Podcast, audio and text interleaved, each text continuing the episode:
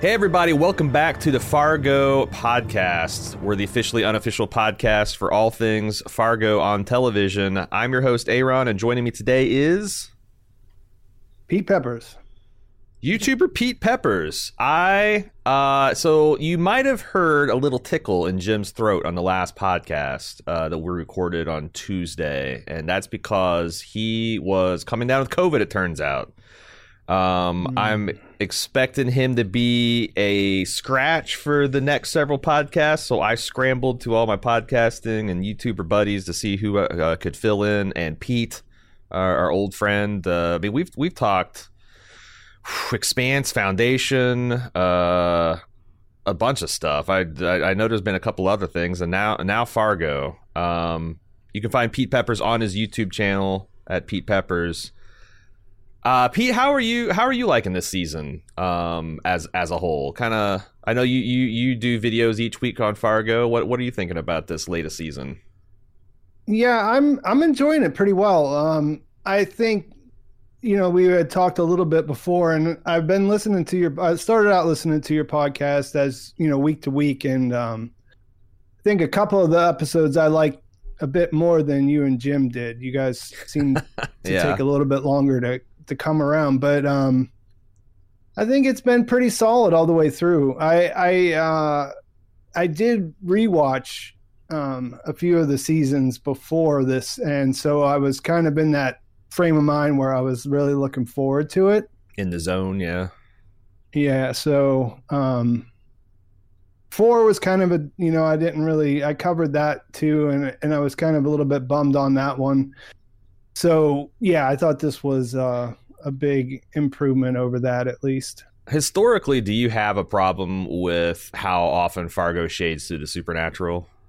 Because that's always been a little bugaboo for me and Jim. Like we're really digging this kind of like hard boiled true crime, a skewed midwestern thing, and then ghosts or aliens or whatever start happening, and we're like, I don't know. And they they hit us hard and fast with it this season. Yeah, no, I don't generally have a problem with it. Like, um, you know, I was thinking about the the Ray Ray Wise thing. You know, the uh, bowling alley scene in mm-hmm, season mm-hmm. 3 mm-hmm. and stuff like that. I just sort of like, okay, well, if you can make it work, then I'm I'm into it. You know, and and it was the same thing with uh, Old Munch. I was like, well, okay, I guess we're going back in time, and this guy's been around for 500 years, so if there's a good reason for it, then I'm I'm there. You know what I mean? Yeah, and it always remains to be seen is like where how will it pay off? You know? Um, yeah. Usually, well, with like that in particular, you, yeah. You know, I kind of like the idea of the debt. You know, the, the all the the stuff they were talking about with debts before that, and then that situation where this guy he takes on everybody's debt, right? And mm-hmm. um, mm-hmm. if he never dies, then what does that even mean? You know? There's there's just a lot of it's fun to think about at least you know what i mean? Like i could see why it could be annoying but uh i'm i generally i'll, I'll generally kind of eat that stuff up yeah, I'm curious, and, and, and I'm happier if they kind of let the mystery be. Uh, but I'm wondering if they'll do that or kind of like put a put an exclamation point on the uh, old monk, uh, old munch stuff. Um, yeah, I want I want to talk about so so your thoughts on the uh, series in general or this uh, season in general are maybe a little bit more positive than Jim. I will say that I really like this episode with some caveats. Yeah. Uh, what did you think about Linda, this seventh episode of Fargo? Yeah, I did like this a lot. Um, you know, no one really likes it was an all a, all a dream reveal. You know mm-hmm. what I mean? Mm-hmm. So if you can actually pull that off, I think that that's something. You know, it's a it's a strong choice creatively, and I guess you could say a challenge, right? Like it's this is something that you're you know that going into it if you're the writer that like this is something that people will potentially hate if we don't do it right and so, yeah, I think they pulled it off. And, um, you know, there's sometimes stuff like that can be more fun to think about than to actually watch. But I thought the way that this played out, I was pretty much captivated the whole time. Like, I didn't, it's not one of those things I didn't know how I felt about it at the end. And then I came around on it. Like, I, I thought it was good the first time I watched it. I, I enjoyed it.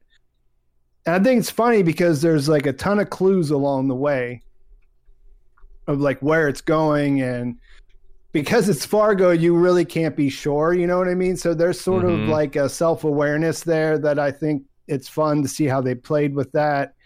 And then also, you know, it, it's satisfying when you go back and the reveal happens you know, afterwards, and you're like, okay, I see all those things, and you know, it all makes sense. So I thought that was pretty good. And then the other thing, it was just I like this idea of, of you know a post-truth ex- existence. You know what I mean? So I thought it fit in with that pretty well too. Hmm. Because like when it was when it was playing out, I was like, okay, so what is it that she's trying to do? Because she's running into all this resistance from them, right? They want her to make the puppet. They want her to do this elaborate process to share her truth. So you're thinking like, why is she in such a hurry to get out of there? And it's because she wants Linda to come back to back up her story, you know, because she has a real fear that no one's going to believe her. And, you know, that's like, that's kind of the thing about Roy, you know what I mean? Like, that's so infuriating is like he's got power in his own little, you know, fear there. And so he can basically just says what say whatever he wants and call that the truth. You know what I mean? I thought that was I thought that was like a good way to get to that and to just sort of carry that through the episode. Yeah, I like like I said, I, I really like this episode, but I, I got my my process of watching it. So I'm sitting here and I'm watching. You know, I haven't seen Fargo for two weeks. Um, I started watching it, and I'm like, okay, this is you know like we, me and Jim were discussing yesterday. We didn't see Dot at all the previous episode, so it's going to be a Dot heavy one. Um, and uh, you know, like I start, no, it's like um, okay, we've we're we're discover this like yellow jacket antler queen woman's type retreat. Okay. Uh, okay, we're going to be forced to make a puppet. All right. I don't know where this is going. A puppet montage. And then, so like, I, I got to talk about Noah Hawley's other show, Legion, which I hmm. really mm. loved that show. I thought that show was amazing. Um, and when it when it got to the puppet part, like all my resistance just fell apart because this is just so beautiful, so creative. It's such a like you know he did this shit all the time on Legion, where it's like anytime he wanted to tell like a backstory or something, he would get out the paper mache and the arts and crafts, and you know do this kind of Wes Anderson job on it.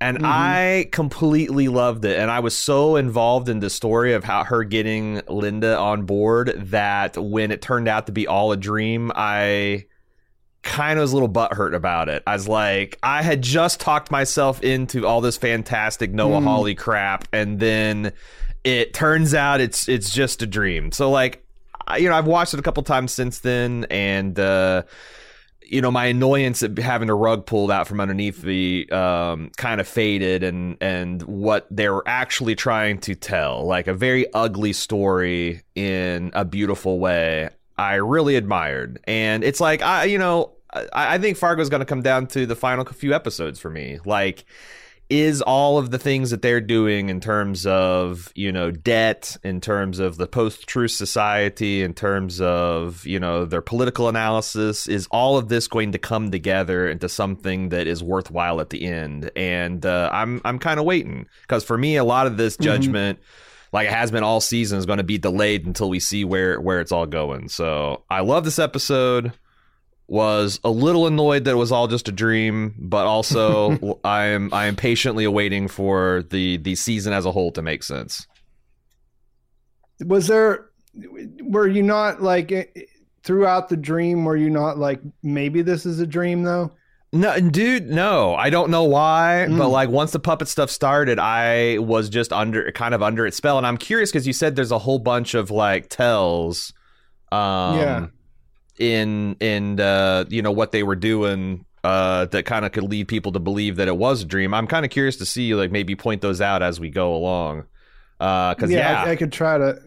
Yeah, I went through a bunch of them whenever I made the video. So yeah, for sure, I'll try to put point some of that stuff out.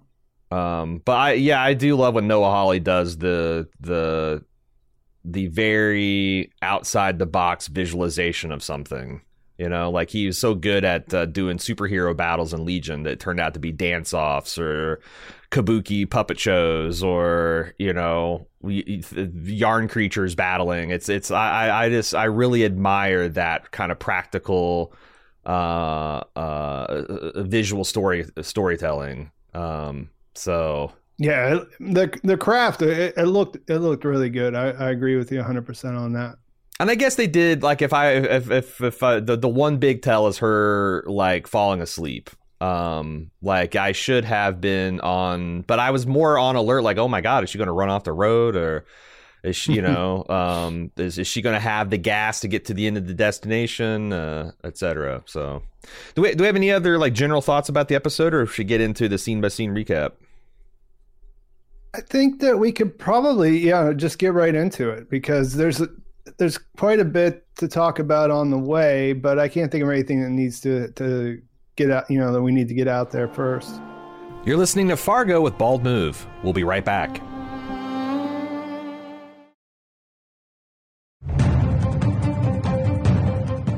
Hey, the boys are back in town. Just in time to heat up summer, our favorite blood soaked, darkly humorous deconstruction of the superhero mythos returns on Amazon Prime Video.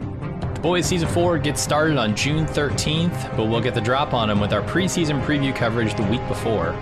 It's been a while. A lot's happened since last season two whole years, a labor dispute, that kind of thing. But we'll be catching you up on all the major plot points and character beats as we left things off. Plus, we'll be looking at the trailers and latest news to piece together what to expect. I know one thing to expect. Right off the bat, they're dropping three debut episodes for the premiere. Woo! But otherwise, who knows? Will Gus Fring reveal why he has absolutely no fear of Homelander? And while we're on that topic, will Butcher and the boys figure out a way to stop Christian nationalist Superman? Will those crazy kids, Monster Man and Starlight, find a way to make things work?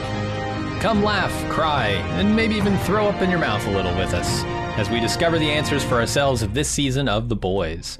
Find it by searching for the Department of Homelander Security wherever you listen to podcasts, or subscribe to Bald Move Pulp to get all our coverage of sci fi, fantasy, and superheroic entertainment.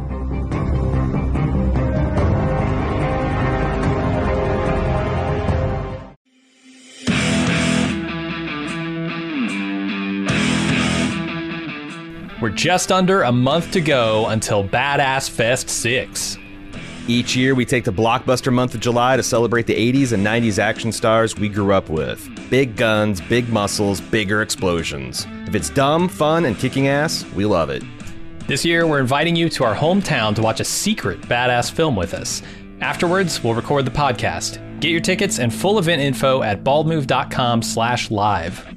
No hints about the movie, except we're pretty sure most of you haven't seen it, and it's going to be a real crowd pleaser. Our neighborhood theater features a full bar, all your favorite snacks, and we'll be providing some custom movie themed cocktails. It's happening Friday, June 21st at 7 p.m. right here in the Queen City, Cincinnati. Get full details and tickets now at baldmove.com slash live. And hey, if you'll be in town on Saturday and have an appetite for outdoor adventure, join Aaron on an optional side quest as he guides a group of intrepid bald move kayakers down our national scenic river, the Little Miami. Once again, get full details on all main and side quests and get your tickets now on our Badass Fest 6 page at baldmove.com slash live.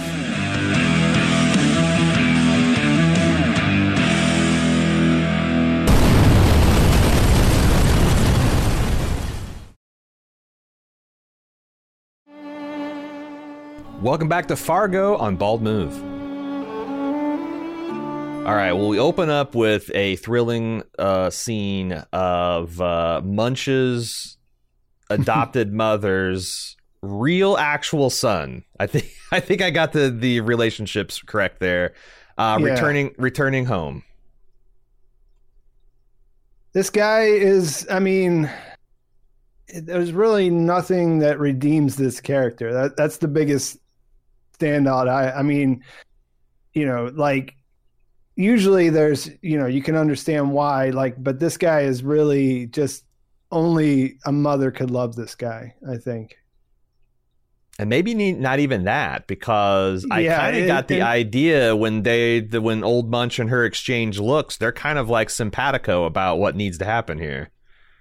Yeah, I did think about that later, like whenever, you know, what how this ends, you know, like what it what did he tell her when he went back in like sorry, I just had to kill your son and she was like, "Ah." You know, I mean, Your son doesn't live here now. That's what he comes Yeah. in and says, and she's like, "All right, you know." When you put it like that, I guess you know you you know you got to do what you got to do. More room in the beer Uh, budget yeah, for me. I- Yeah, I, I thought that you know it, it seems pretty it seems pretty tactical on their part to have have this be like th- this part and the, everything that's not dot and not directly related to her trip and and the dream is pretty light you know what i mean it's it's Mhm. it's supposed to give you a different um a different experience like give you like a a, a valve almost right yeah, yeah. so I thought that was a, a good way to start this off because that one thing that one one real criticism I have of this season that isn't like that's pretty it's sort of irrational I guess but the the the trailers a lot of the stuff that we actually saw in the trailer you know what I mean Mhm. like him him attacking this guy with an axe so you know I mean like you know exactly where the scene's going to end up um but I mean like you know, it was still it was still fun to watch. Like the way the guy gets the look on his face that he just got his payday. You know, like I just hit the jackpot, and then a second later uh, he appears behind him and just sort of whacks him. I guess that's sort of a, a from the Fargo movie too. That's a that's a sort of a, uh, Oh yeah, Um, it's uh, a like a shot, as well. shot for shot, like a, and, and and in fact, I even think that um, they made her kid look a little like Steve Buscemi. He's got kind of like that oddly constructed face, kind of like you Uh-huh. know stringy hair. Even with the the the accent work he's doing, it's this this kind of like. You know, in that scene, Steve Buscemi's fed up with uh, uh, who is the guy? Um, I forget the actor who plays the the monosyllabic Storm uh, so yeah, Peter? Stormare. He's fed up with his bullshit and he's, you know, got his face blown off and he's got this kind of like, you know, very pinched and taken advantage of tone of voice. And I feel like that he was aping Buscemi and and then when uh, you know, uh, old Munch comes out there with the axe, it's like that's like just a shot for shot uh remake of that scene. It's but like I feel like the Steve Buscemi son is not very bright because you see a guy like Old Munch talking like Old Munch, and you shake him down for money, and he pulls out a rubber band bank to the tune of Mhm. about ten grand, probably.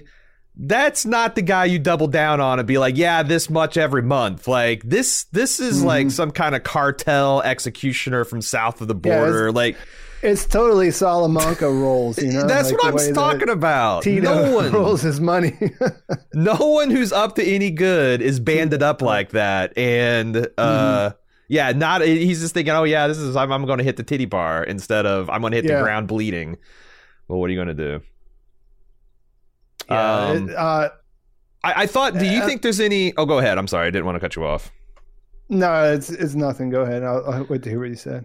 I'm curious of did you think that there's something to the odd emphasis on the trade that like old munch like exchanging money is I'm I'm I'm appreciating as a very sacred thing to him, and the fact that him and this mother are in a barter relationship, I think, is got a special significance. I can't quite put my finger on it, but like the way Old Munch is like, this is a trade. This is not. There's there's there's. Yeah, I thought that was interesting.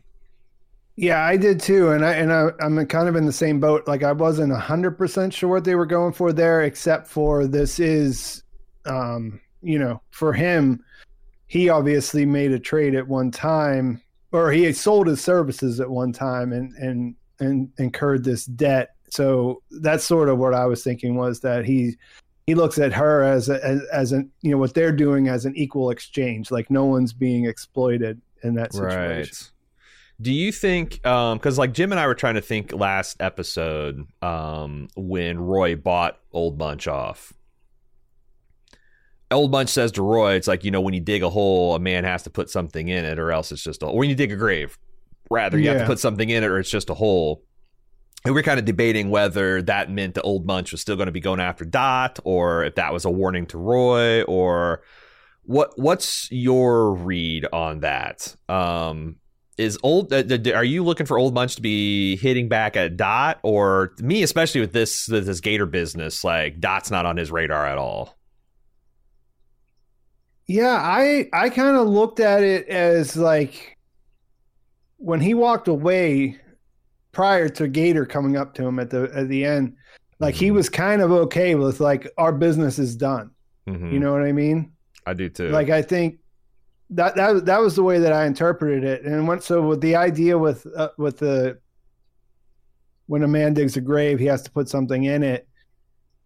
I thought that that was a weird way of saying like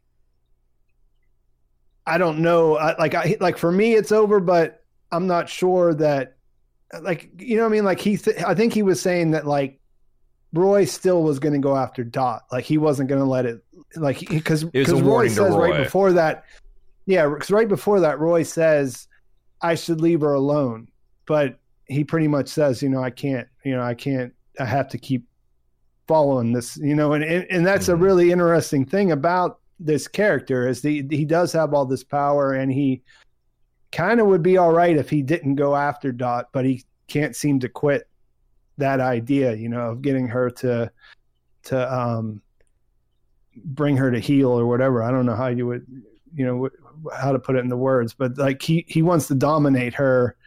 It's the one thing that doesn't seem to be working out for him. So I Yeah. kind of connected those two things together. Yeah, I, I, I, th- and also like I think that maybe I, I'm not, and I'm not sure if I believe the old munch is 500 years old. You know, there's a, there's a couple of hints that maybe this is like a succession thing, or like it's, it's, uh, he's, a, he's in a long line of of of, of uh, sin eaters, but maybe he is. Either way, I think as his capacity as sin eater, he's probably seen a lot of people make fatal mistakes. He's probably seen a lot of people die because they're pursuing these kind of vain revenge kind of fantasies, and I wonder if it was like a like a signpost type of warning that he was trying to give to Roy. Um, Hmm. But uh, yeah, we'll, because we'll see. because I never really heard of sin eating before. So then I was thinking about it a lot after the that that episode aired, Sure. and I was thinking, well, wouldn't there be a loophole that if you were a sin eater, if you could just save enough money to have someone eat your sins at the I get- Yeah.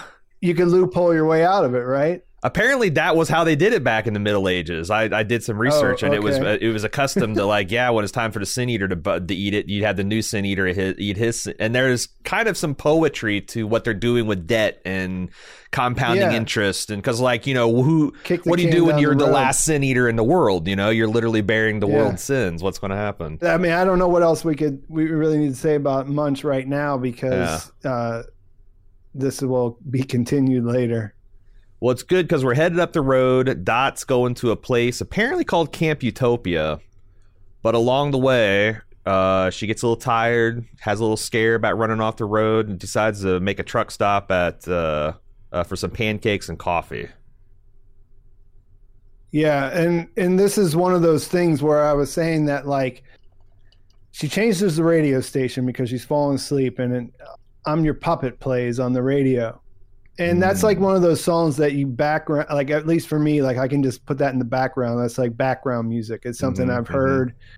It's not something that that like instantly grabs me like oh this is the song you know what I mean.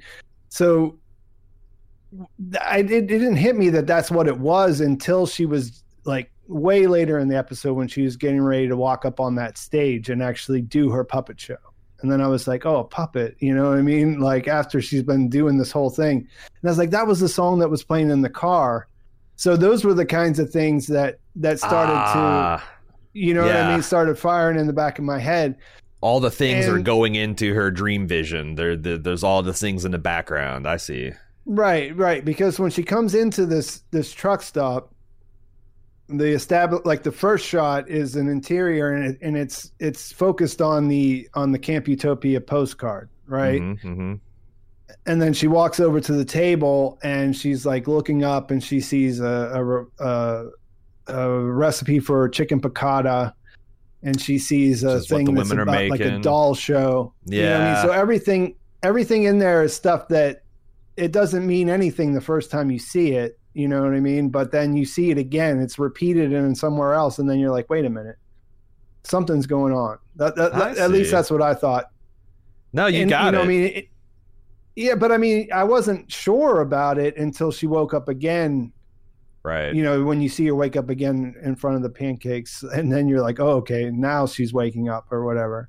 So, yeah. So when she first walked in, you know the the the waitress the the conversation she keeps the questions she keeps asking are, are pretty pretty funny because she can't really answer any of them. You know what i mean? Like Mhm. not truthfully. Like are you running away from something or or running towards something? And it's like well both kind of you know what i mean? Hmm uh and you never really know where she's actually going in this scene either. You know what i mean? Like Yeah. she never gets there so we we don't really know Yeah, I'm not sure what her original plan to confront Roy was, but there's going to be bumps along the way. I did like there's a, a more continuity from the original Fargo film when Dot's driving her Kia from Wayne Lyons Motors Mhm. naturally. She's got those dealer plates on, which is a big part of the plot in Mhm. Fargo. I thought that was funny. Yeah. Um but yeah, like so this this when she like there's a moment where she looks at the cork board and kind of thinks to herself and she kind of closes her eyes and listens to the music and this is the exact moment where the episode detours into the dream, I believe. Um, yeah, that's the way I I thought so. I mean, you could you could make an argument that she fell asleep when she was driving earlier, but um, I think it makes more sense that she just because you see her wake up there again later. Yeah. Um, I thought it was interesting when she got back on the road and she goes to this windmill to retrieve the cash. Um, I thought or the, the cash C A C or C A C H E, not C A S S H. God, I cannot I cannot enunciate alphabet today. It's a critical failure. Uh, I, I couldn't help but notice that this stretch of road is very. This is like where Fargo TV kind of baits me because, like, uh, Jim and I have been wondering if Steve Buscemi's buried bag of cash that he m- marks with the ice scraper will ever be found in the series. And when she pulls up this lonely stretch of like wind-blown, snow-drifted, barbed wire fences, and it's kind of like on the melt. I'm like, I, is she going to find this giant bag of money finally? Are we finally going to come full circle on Fargo? But but no, I'm pretty sure it's a mile away from where he bit, uh, uh, buried it. But I thought that was interesting. The supermarket king found it. What the actual bag? Uh, the the Steve Buscemi bag from Fargo the movie.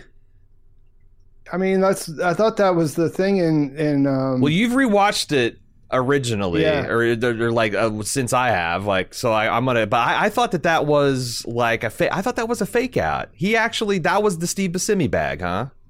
well because he had the he had this the scraper the ice scraper on you know like he had it up on his uh in a frame right I like I said, I you're you're I, I you've already exhausted my memories of it. I I I, I thought sure that there's somehow that that wasn't connected actually, but well shit, because like something that's I've been kind of like looking for for the for these past few seasons. So I could be the slowest Yeah, I mean, slow- uh, slowest person alive. I, uh, you know, like this is this is kind of funny to talk about this because it's like that's that was my impression, and I I made a video about how all those seasons were connected, and I, I'm pretty sure that was the, I mean it was like a couple of years ago though, so it's been a while since I revisited it. Well, I'll link. I'll link that that. I'll I'll find that that video of to. of uh, Pete's, and I'll link it in the show notes, and uh, we can we can all watch it and talk about it on feedback next week. Uh, so so Dot gets back on the road uh, and promptly runs out of gas and proceeds to Camp Utopia on foot, where she faints and awakes to find a pleasant lady explaining this Camp Linda thing to her. Lindo. Linda, a true Lindo. Uh, this Lindo, I thought sure was an actress from The Expanse. Uh, cause Oh, and, and that, and then I saw she is a Canadian actress. Like, oh, she's got to be from The Expanse. But I could not. I did some deep diving on IMDb. It turns out no, she just kind of looks a little bit like Julie Mao. Yeah, she did look a little bit like Julie Mao. I noticed that too. Uh, but it is not. Um, I, I thought there was a little bit of like dry Fargo humor when you know she's explaining, "Well, we're all Linda here," and she's like, "Yeah, but my Linda is the actual Linda." She's like, "Oh, that Linda." I I thought that's a, a very Coen Brothers dry delivery, and I Uh-huh. enjoyed it. Yeah, I, I, I did like I I liked that if you looked up the cast, like they all had their initials changed.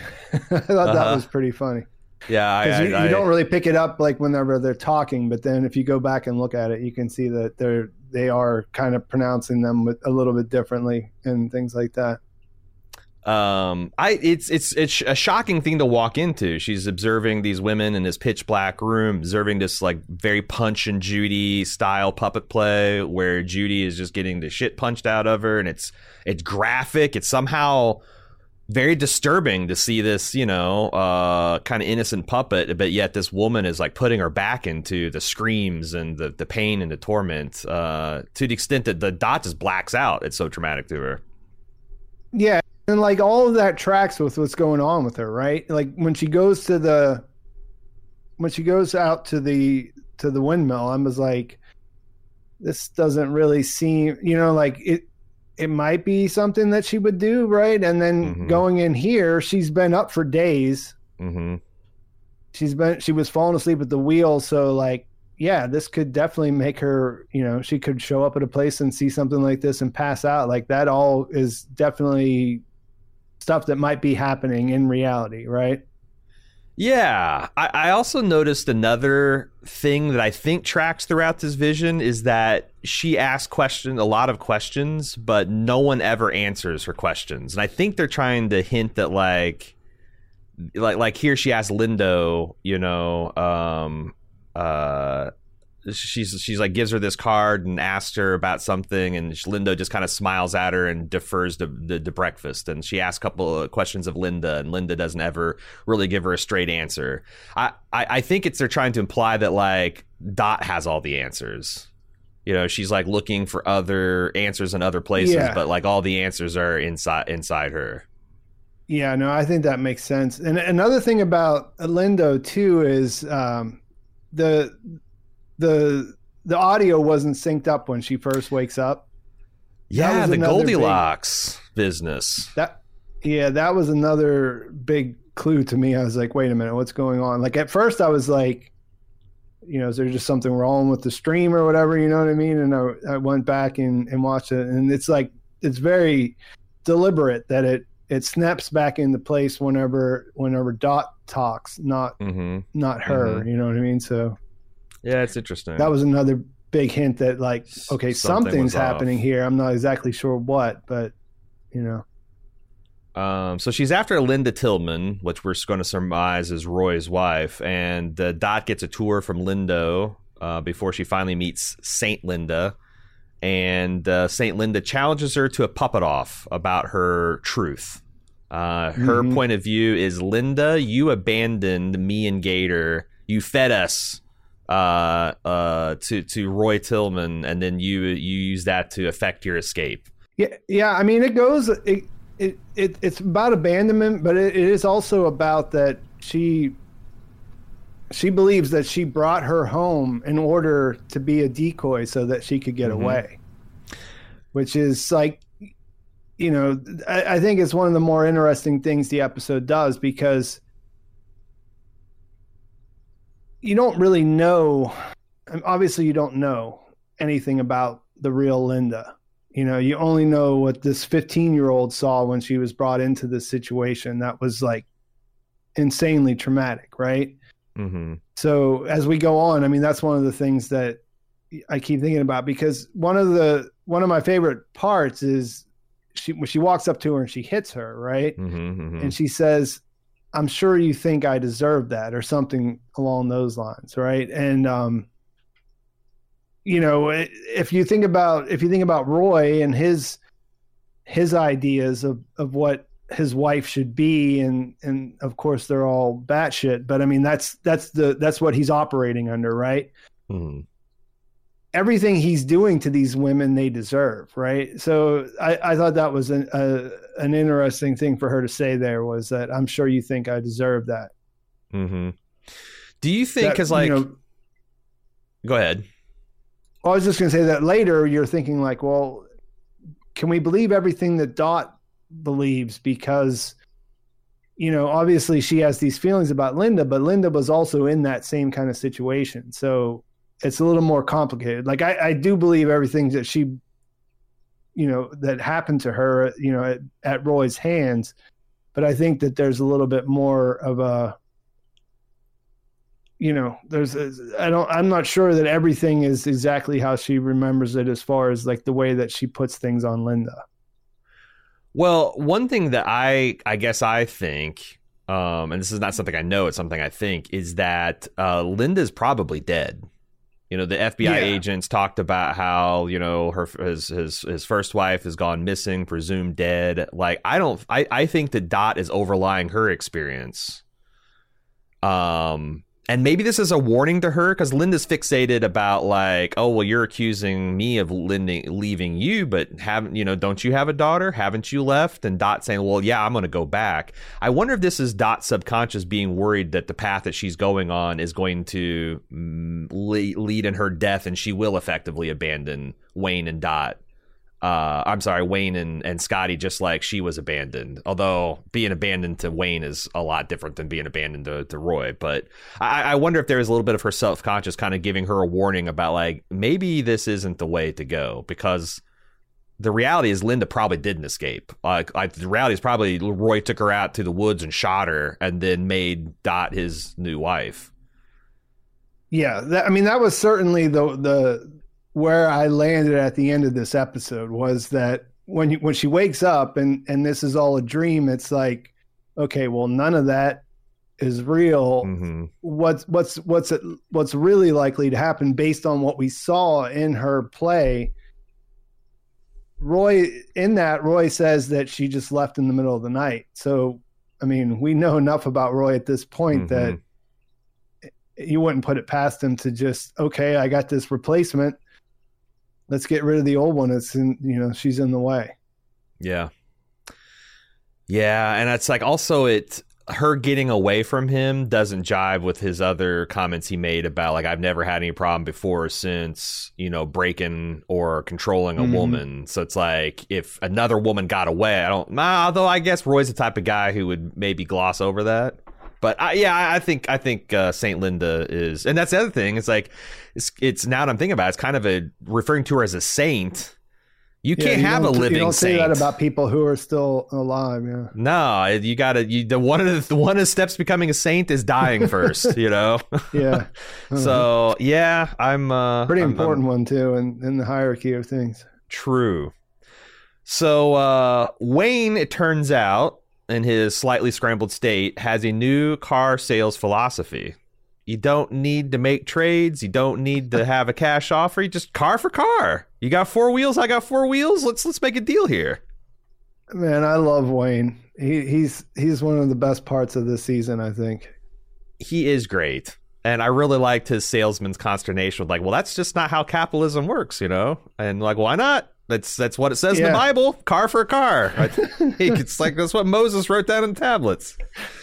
Yeah, there's a lot. There was a ton of, of great stuff in this little scene. Like, um, you know, uh, obviously Scotty Scotty's pretty adorable. Whenever it's just Uh-huh. like you know when they're when they're just together, those two. It makes you think back to like in the fir- I guess it was like the first or second episode. He said, "I just want to play sock hockey and watch Real Housewives or whatever it was he wanted to do with Scotty." You know. Yeah, yeah, yeah. Um, but yeah, it, the the salesman calls the car a Sportage instead of a Sportage. Did you catch that? I, I didn't, but like also, I'm not sure that I wouldn't call a Kia Sportage Sportage. It, it sounds like it sounds like when you mispronounce like uh, intentionally It's of mispronounce words you would Target. never see. you Yeah, know, like yeah, like the store. Target. You It's know, it's not Target. It's Target. You know, like it's you not try like to. people go around. Yeah, people don't go around saying the word out loud. You know what I mean? It's just Uh-huh. there. You know. Yeah. So he he calls it a Sportage, which I thought was was pretty hilarious. And then, like you said, he's just like, "What do you want to do about this?" And he's like, "Car for a car." He's like, "Well, that's not how we stay in business." Basically, you know what I mean? Is there Uh, any is there anything in the echidna talk? You know, Knuckles, Knuckles from Sonic the Hedgehog, uh, like the spiny anteater or whatever. Is there? Oh, is I- there- I don't Is that know. just I- some funny thing for Scott to be kind of Scotty to be babbling about in the background?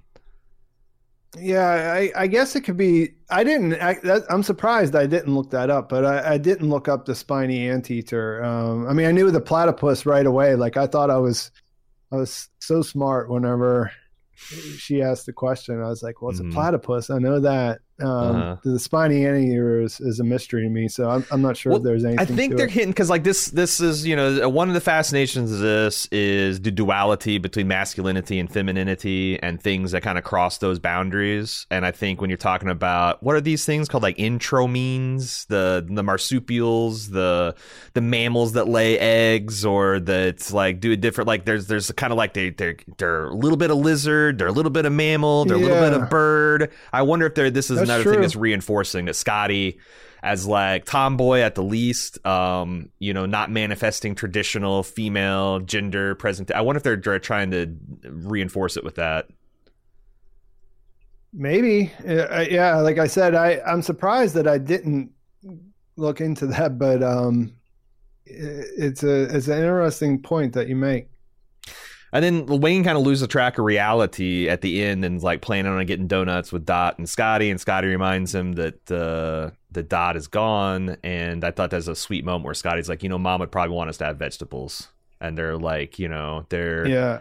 There's no the, the, the thing what they're getting away is there, there's not any real distress from Scotty that her mom's gone missing. This isn't a scary thing to her really it's something that's almost like a part of like this post-truth fantasy you know like uh, she's mm. having an adventure that that the wayne's got to lean into and the story he tells her later yeah i i thought that yeah i got a little bit of a sense that they were showing that she was taking care of him you know what i mean like he mm. was he, I think he he's he's much improved in this episode compared to the last one. Whenever yes. he was, you know, the the wires are starting to uncross. Wink and but it, it's almost it's almost like there's almost a comparison there of like he's there with his father in the last one and and they were both just like mumbling mm. idiots you know what i mean but and in this one it's like she's at least trying to to keep him on the right track and trying to do the responsible thing you know like well you know we we should probably not go get donuts because mom wouldn't want to want us to eat vegetables or whatever uh, so i thought that was just kind of a, a cool thing to show how they were keeping things together even though she was gone. Oh, the guy in the trunk's trying to get out. We'll be right back.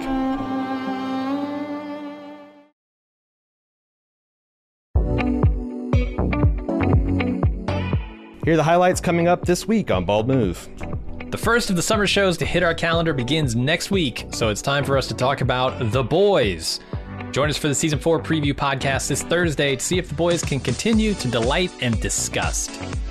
This is normally where we tell you about what's going on with the latest Prestige podcast. Unfortunately, due to the very hectic nature of our summer lineup, we decided to move Prestige to an every other week release schedule.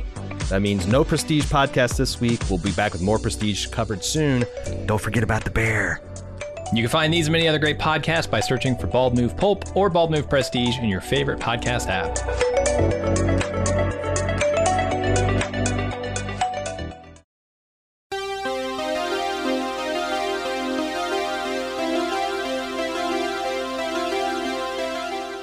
We're about 10 weeks out from House of the Dragon Season 2, and it's time to prepare for war. Which in our case means, well, watching a lot of Hot D and reading a lot of Fire and Blood. Each week between now and June 16th, Maester Anthony and his co host Steve are hosting a watch of each episode of Hot D Season 1. And then me and Jim are going to host a discussion of the differences between the events on that episode and how they're recounted in George R. R. Martin's historical tome, Fire and Blood. That's right, I've resorted to reading dragon books. God help us all.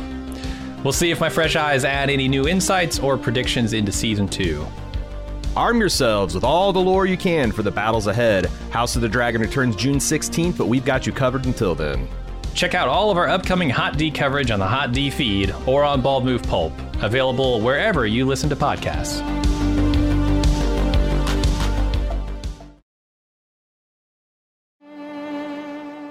We put the ads in the wood chipper. Welcome back.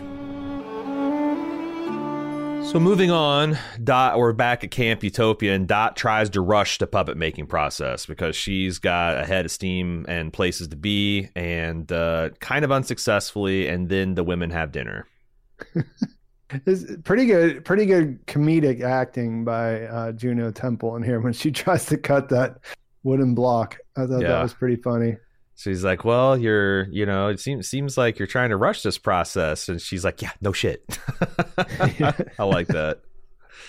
yeah, she, it was. I thought it was pretty good, and and you know you need those little moments in there because it's it's pretty dark otherwise.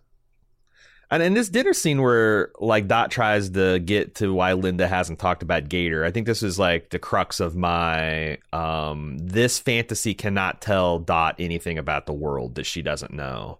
Because like Linda, like this is something you'd expect her to engage with a little bit, and Linda just sits there passively while Dot kind of supplies information about what she thinks about, and then the dream validates her. It's like, oh, you're so perceptive, but it doesn't ever add anything to the conversation.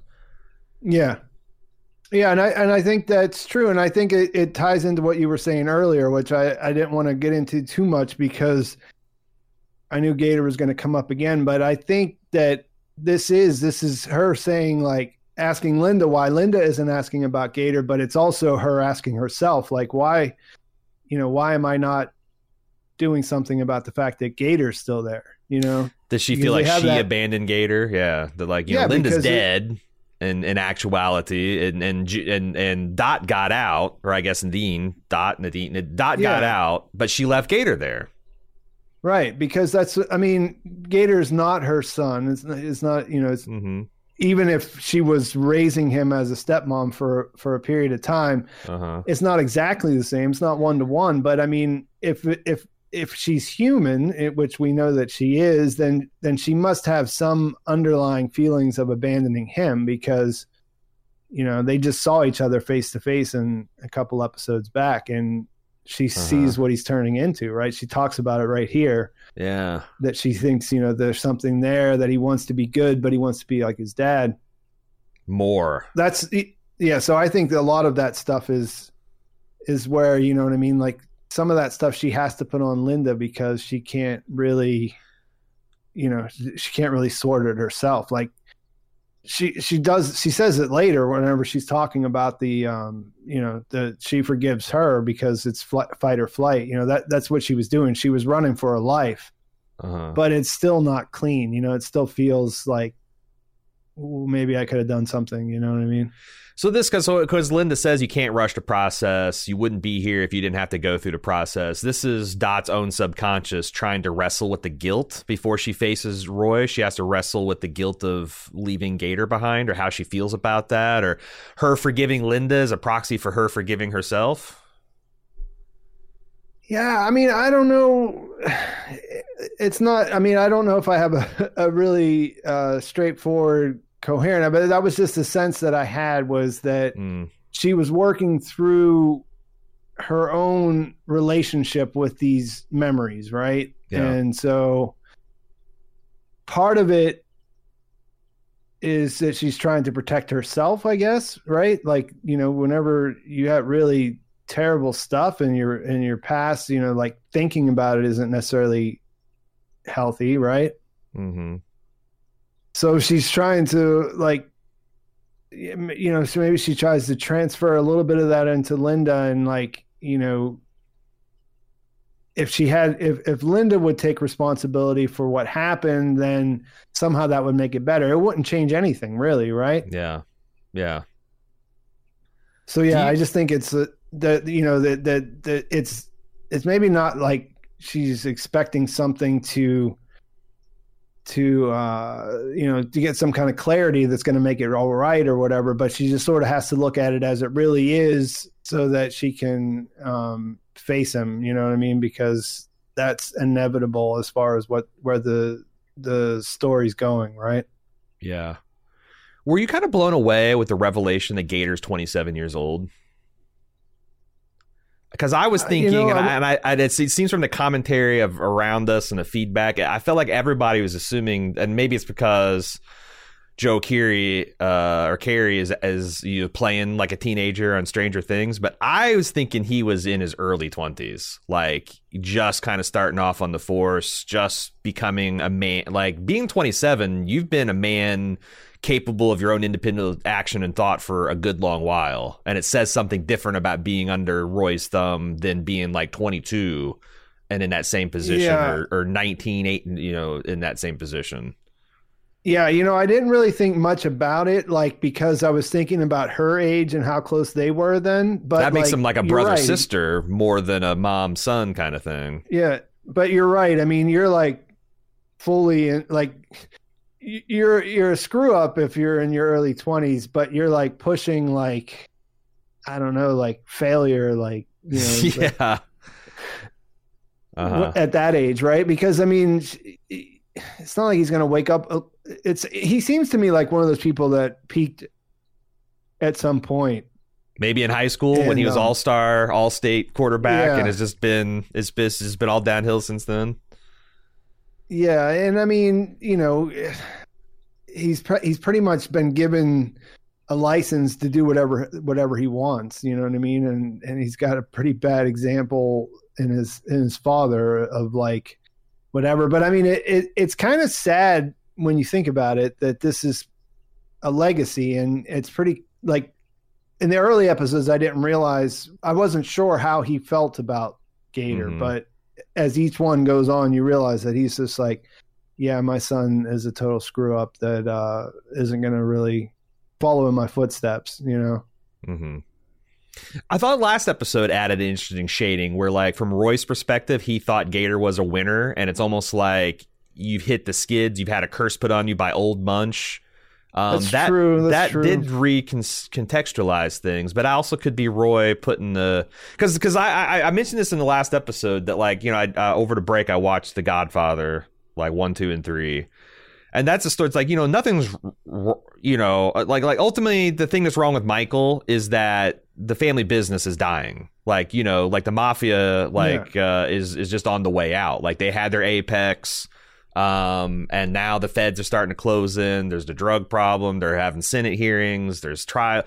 There's like even if Michael was a you know the only way Michael could have uh, avoided going down is to never gotten into the game and played in the first place. And I wonder if they're telling the same story about like Roy and his dad and his like these were men that indisputably ruled their counties or whatever, and just like the time for that is just over. Like you know like uh, people have caught on and the, to the family business. And like like Tony Soprano that was all his arc is like he was inheriting a rotten business a a failing business. And I feel like that's the same thing with Roy that Roy and and and Gator especially are are inherit are the inheritors of a failing business that uh, clock ran out probably 30 years ago and they're just trying to stay one step ahead from the inevitable change is going to sweep them out of power so it's like Gator's you know like sure Gator's got problems but it's not the Gator's a fuck up it's just that there's no way you're going to keep this thing going in the modern era.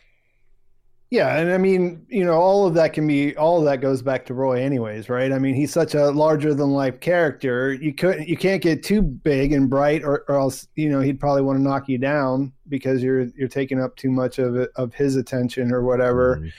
And then, you know, obviously like we don't know how his father how things were whenever, you know, he was growing up under his father or whatever, but yeah, it's it's, it's obviously a different situation now Yeah. and like you know giving him everything and being able to just like you know use the law however they they wish to to further their interests i mean that's not a game that you can continue to to play forever Yeah. Uh, next scene, we see Gator using his tracker to try to bag an old munch out of season. It is not the legal season to hunt old munches, so he runs into some problems. Uh, what do you think about this one? did you have any inclination that this was the uh the bad son in the rocking chair not not until like as soon as I saw the head because I'm first I was like holy shit you know uh Yeah. Gator did it or I, I thought it was going to be the mom I thought like when it turned out it was going to be the mom sitting there but then yeah it became clear that it's the fail son that uh, Mhm. had one last use in death that he never had in life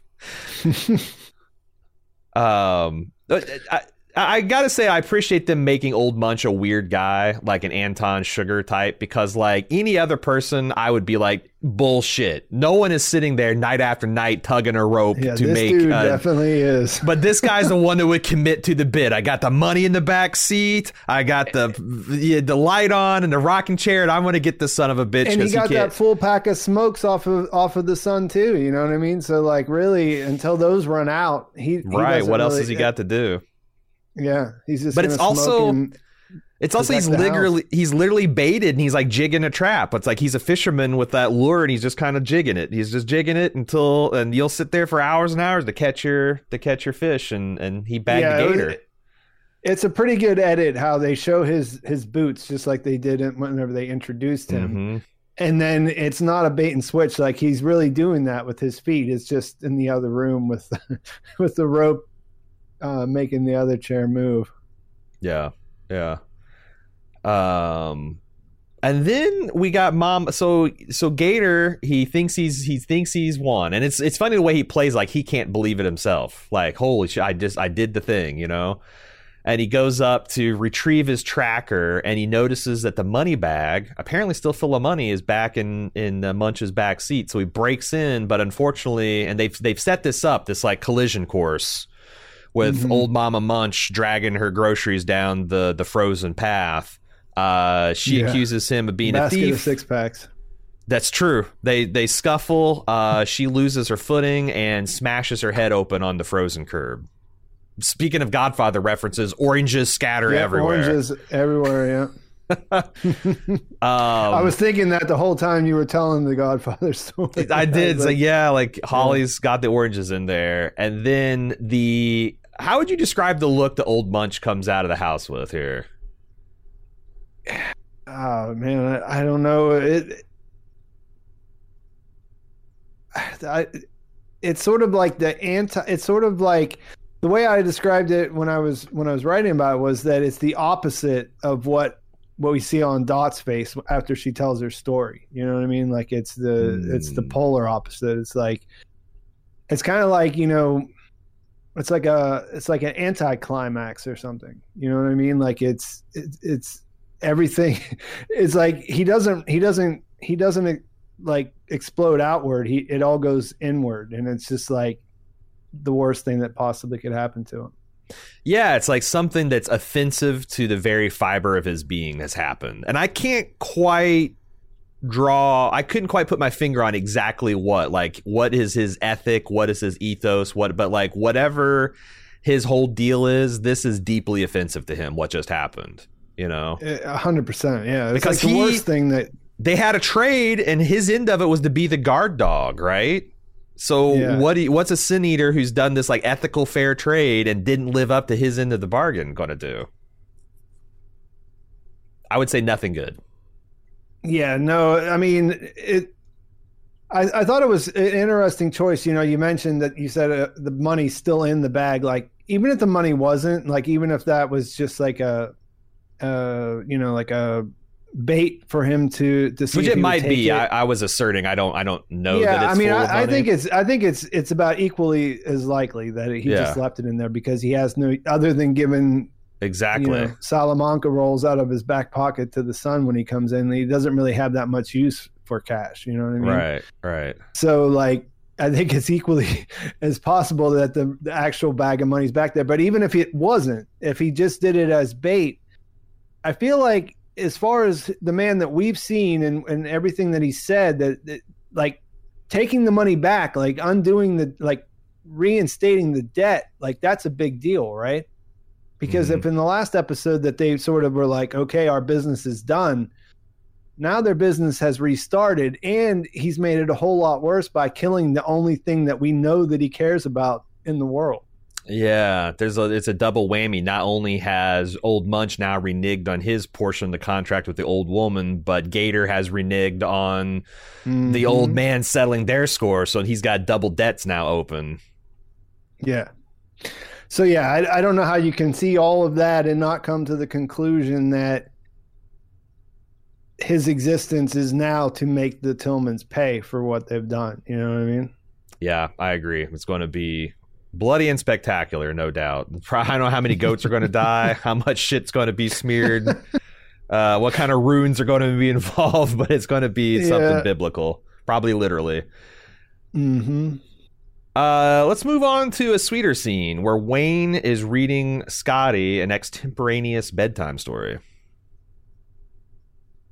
Yeah, it's super cute. Um, the whole fake book and and uh, the story. I mean, I guess the the point of this is that you know, she the, the, he understands that she's worried, but you know, this is what she's doing is important and you know, she has to do it and they know she can do anything.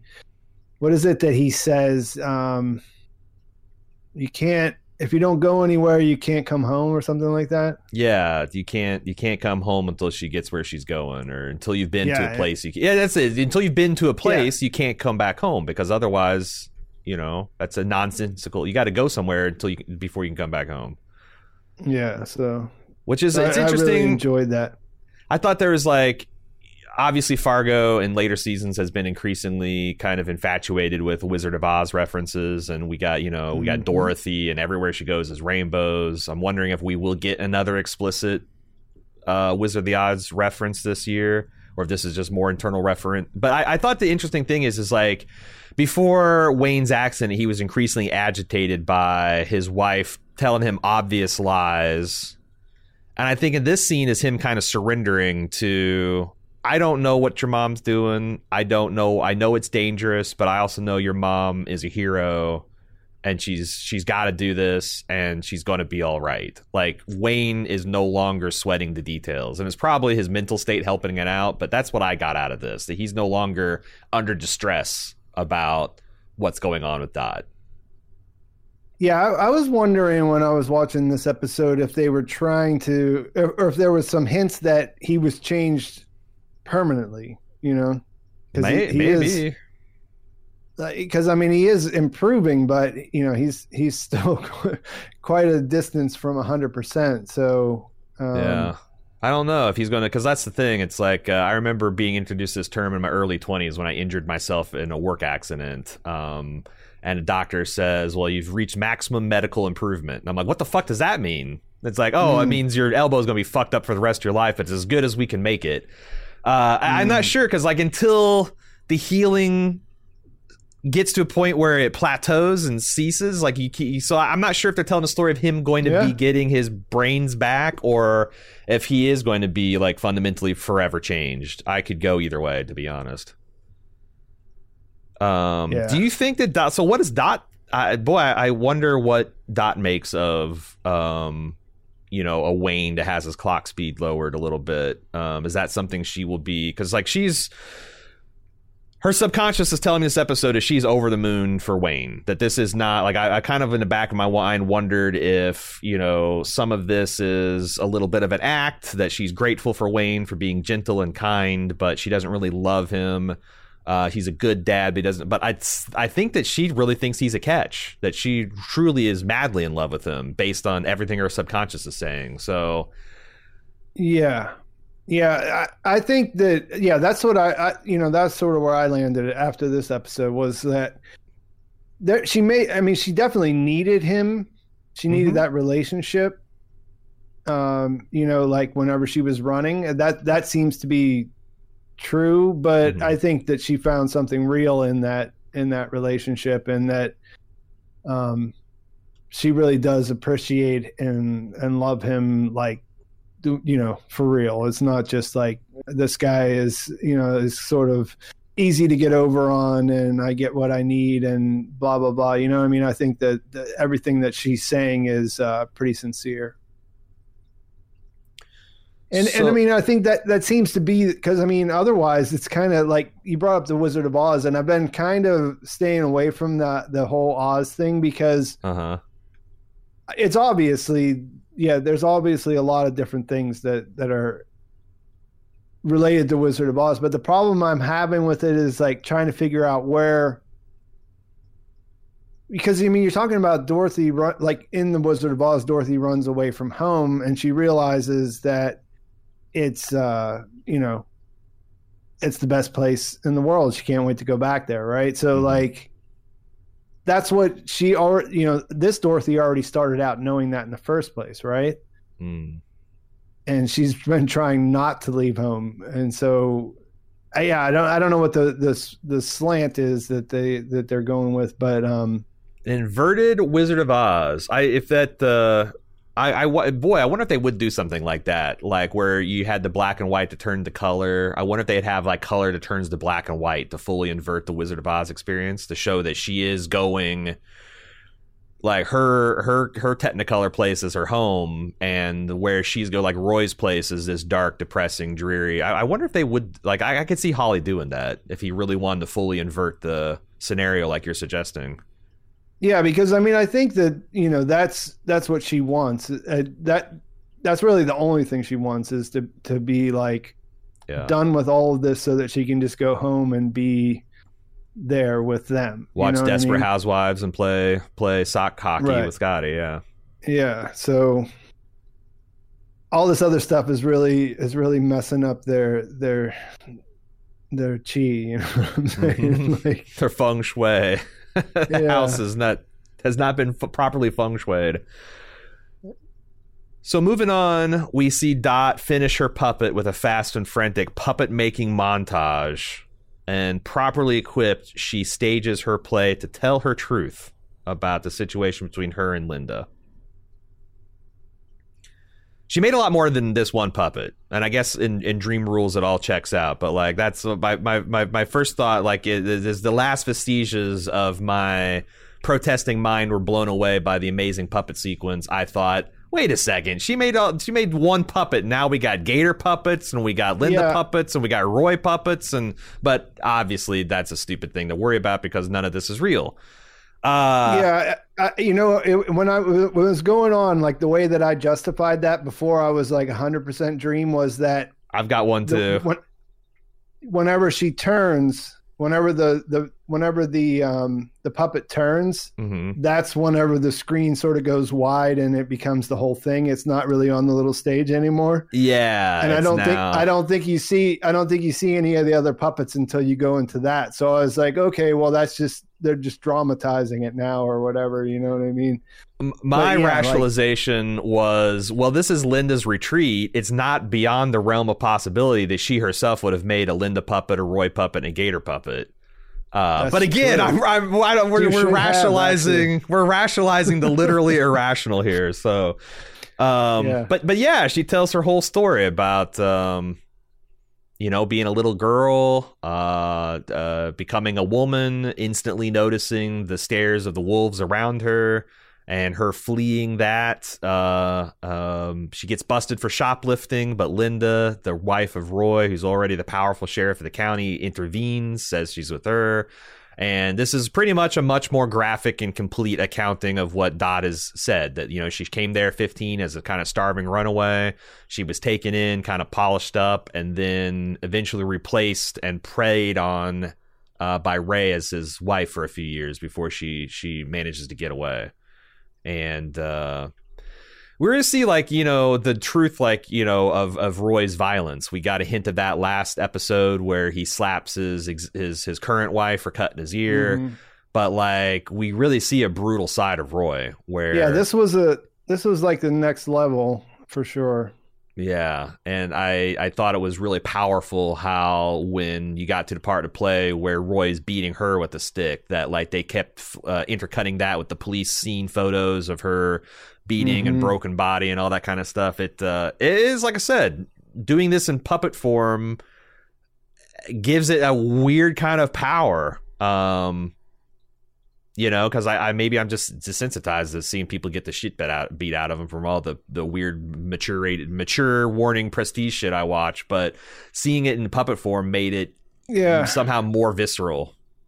Yeah. I, I said the same thing whenever I whenever I was writing my my script for my video was that it somehow it does make it a little bit like it makes it more palatable. You know what I mean? Like in a way, Mhm. but it also makes it a little more real because it's like there's so much effort that goes into just staging that. You know what I mean? And and Yeah, like it, it leaves an impression, and a different kind of impression. And there's it's like a really interesting how the wedding dress kind of came down when it's time for her to get married, and he had replaced Linda with her, and it's kind of spinning, and then you see the you know Roy beating her, and then the like the way it was done was just uh, uh, like an assault on the senses, and I thought it was just uh, just incredibly Mhm. incredibly effective.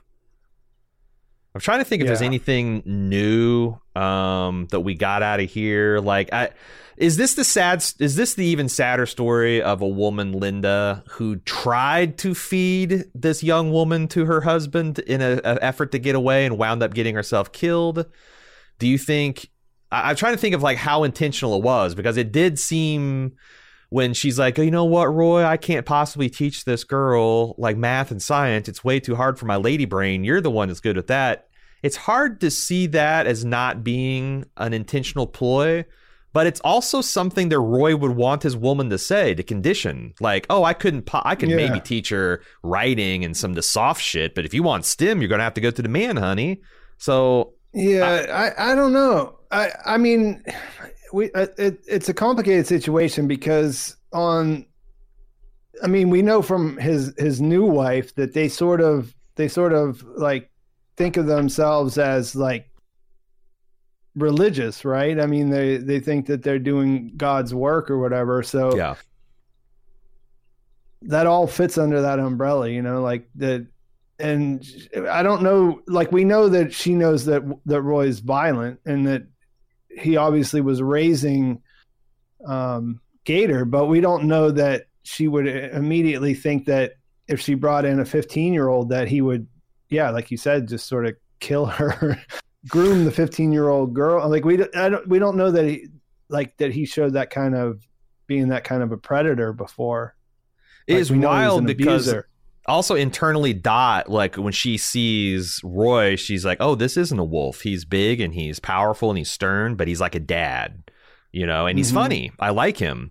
And i wonder if this is like subconsciously like she's put off giving roy the agency of like well roy wouldn't have done this but his wife put him up to it.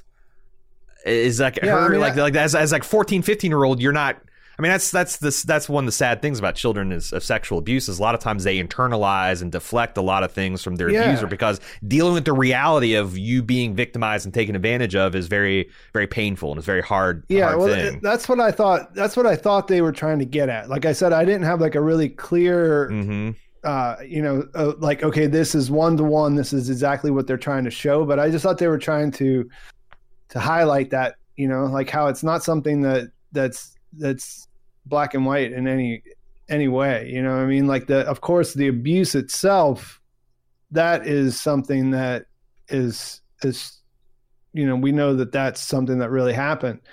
But then like there's so much else that that you have to do that that I think that would happen that you would have to like sort of um you know protect yourself from in a way. Yeah. Yeah, it's um like I said, it's it's it's why and, and um I, I I the, the other thing I guess we learned for sure is that Ga- the abuse started with Gator pretty young. You know, he's getting backhands. There's also another interesting thing that they followed from last. Me and Jim were debating about whether Roy's talking about the Bulls. You know, uh, the, the, the, cock uh, is is like he's is, is like is this another hint of his kind of like sexual deviancy and Gator being like, "Well, you can watch, you can learn a lot by watching studs at breeding time," and his dad kind of belting him for Hmm. it. Like I, I'm starting to, yeah, you know, like uh, Roy's got some weird shit underneath the hood. Like they, they've, they've pretty much made that clear, and it just gets, it gets more and more clear as the weeks go on. yeah scary dude Uh, so she earns her new nickname. Uh, Linda is impressed with her her pitch, and she earns her new name, Dorothy Lyon. And Linda agrees to go face Roy with her. Um, that's the moment where I was like this is definitely not real not, not right? at least not all of it Yeah, because they never actually talk about the plan. It's just like you know, it's very dream logic, where it's like you know what you want, so everyone else in the dream knows what you want, and not, then that doesn't have to really be explained. yeah she just Um, says okay you're right you you you did you you told your truth and and I agree I'm going to do what you want you And know? and you get to the Christian. she, just- she she gets to a point where she asks the critical question of like why didn't you take us with you and she doesn't respond because probably she's dead and that's when i think this is the crux of maybe what nadine slash dot had to wrestle with why did you leave gator why did you leave your family now why are you attacked Mhm. why instead of instead of the you know flight or fight instead of fleeing you- they explain to wayne's like hey i got to we got to take off we got to get out of here we got to maybe get your mom who's got powerful legal connections to help, but she's just fighting. She's turning and facing it. Is that the smartest thing? I think these are all things that she's wrestling with subconsciously and Yeah, because that's the Fargo thing, right? The Fargo thing is that the person does something, shit snowballs way out of control. They ended up like going from like doing something that's devious and you know whatever, but shit becomes life or death. You know what I mean? Mm. And they, if they would just tell the truth, then it would all stop. But they can't. That's like the one thing that they can't do. You know what I mean? Mm. That's why the the whole thing with Dot up until this episode has, had really been kind of. I was like, well, why? You know, like it's so frustrating that she just doesn't tell Witt and Indira like, mm-hmm. look, this guy came. He's he he's trying to kidnap me. He thinks I should go live with him because you know he's we were married at one point and he thinks that means that he owns me for the rest of my life like all of this stuff would make sense to people and they would they would work to try to stop it from happening right but like in her mind she's worried that they won't believe her you know what i mean or that they can't hold him accountable mm. and that's well, why she needs that's why she needs linda in, in her in her mind is because if linda would tell the truth then then people would believe it I wonder if there's an element of like she's embarrassed that like you know um I, uh, you know, like, in, even though she was 15 and she didn't really have any choice in the matter, like, I put myself in this situation. Like, in retrospect, it seems so obvious, and I was such a fool, and I should have got out. But like, is there? Because there's two, there's two possibilities. Number one, that she committed some pretty serious crimes in getting away from Roy,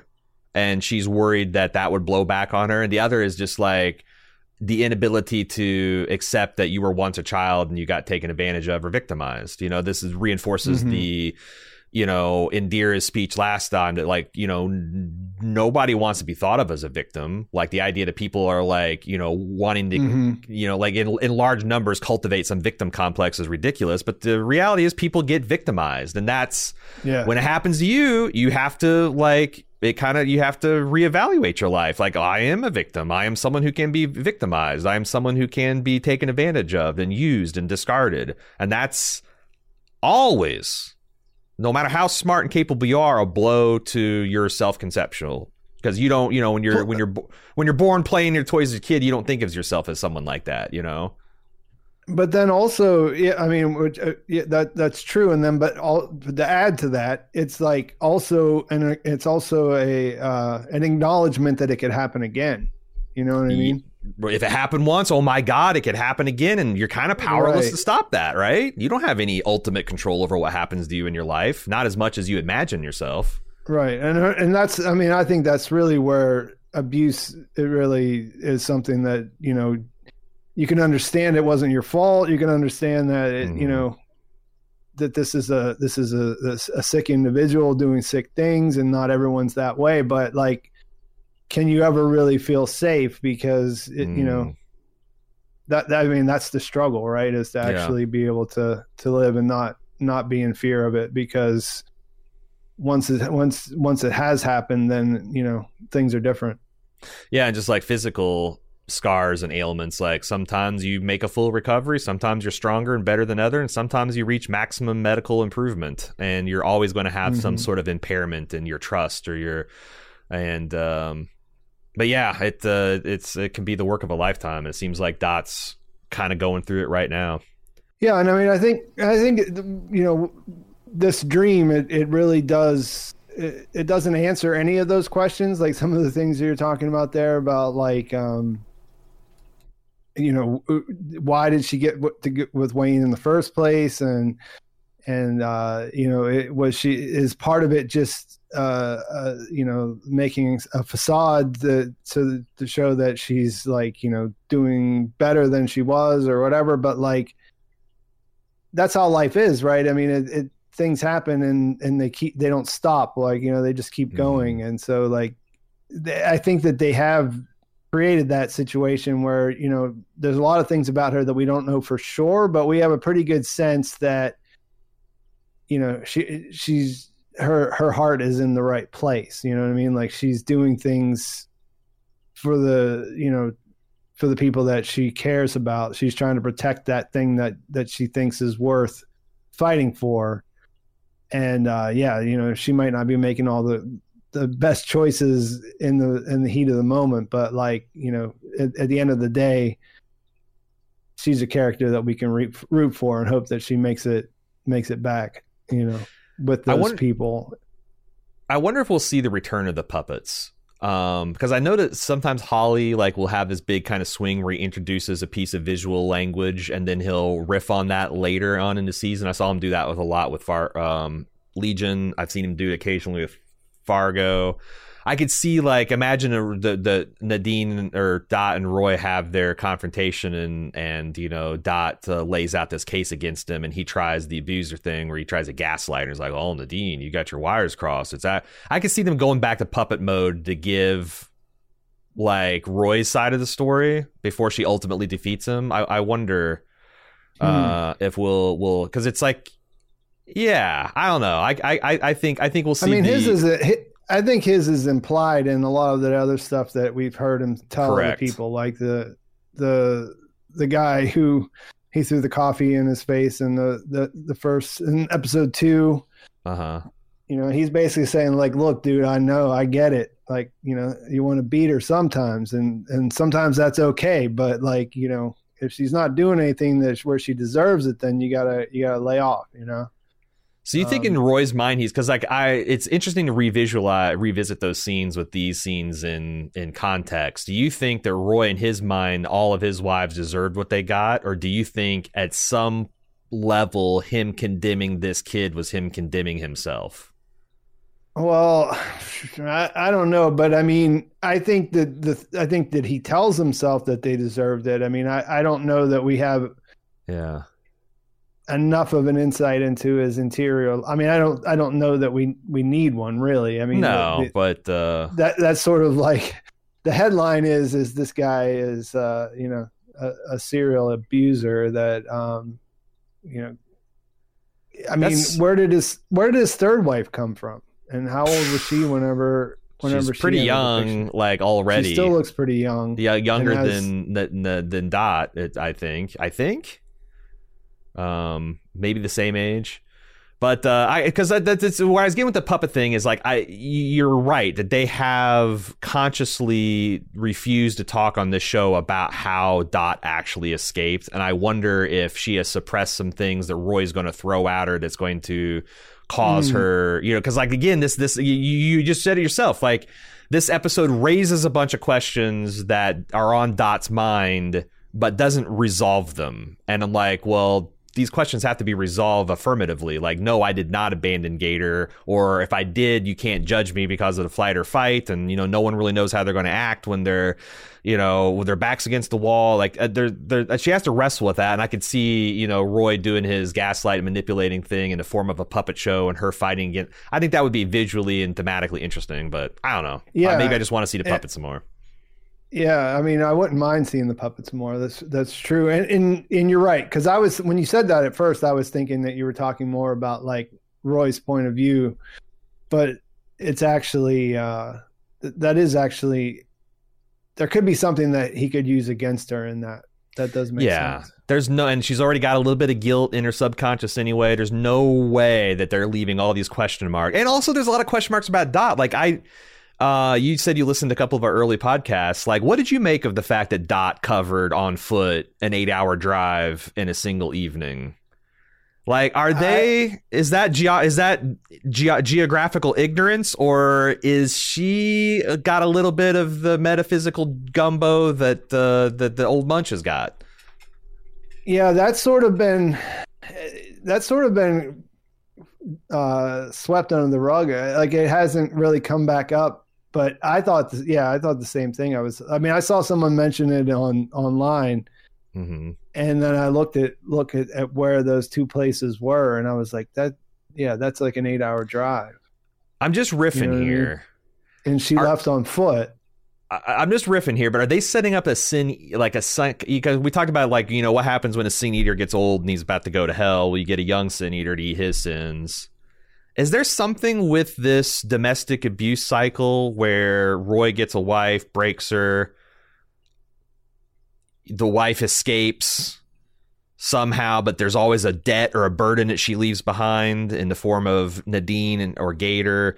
Or uh, is is there something to where like that there, there's a the similarity there's some kind of similarity there between like uh, like the one woman eating the sins of another woman, and and, and this is.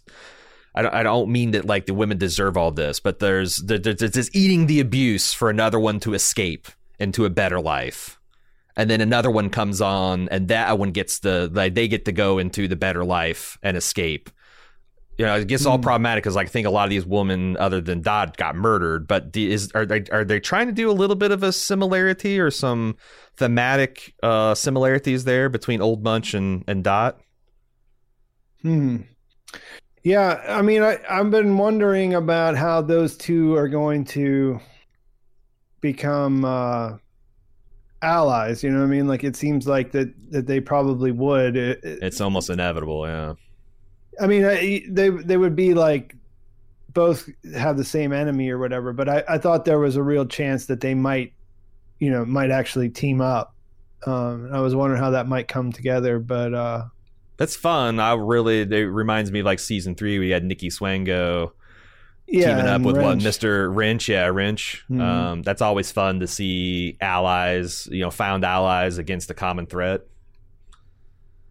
Um, but there's a lot of things I wonder because, like, obviously Roy's the big bad, but also Miss Lyon is kind of a big bad. You know, Jim and I were debating last episode as who's the bigger monster. You got Roy, who's dishing out pain and misery retail to his family, the people in his community. You got Lorraine, who's dishing out misery at a wholesale level across the entire country, victimizing people, robbing them of their peace, of their prosperity. She has to be dealt with too. And it seems like they're on a course where she's going to redeem and kind of be an ally of Dot, maybe. After yeah, she I looked think at there's her. a real indication that she, like in the last episode, I think it was just the last one where that that that scene where um, Scotty comes in and gives Wayne a hug, and she Mhm. smiles, and then then Indira sees her smiling, and so she stops. Like Mm-hmm. I thought there was a real, uh, you know, besides her looking at the folder at the end, you know what I mean, and and sort of that was was that two episodes ago. This last episode that the Yeah, folder thing okay, happened.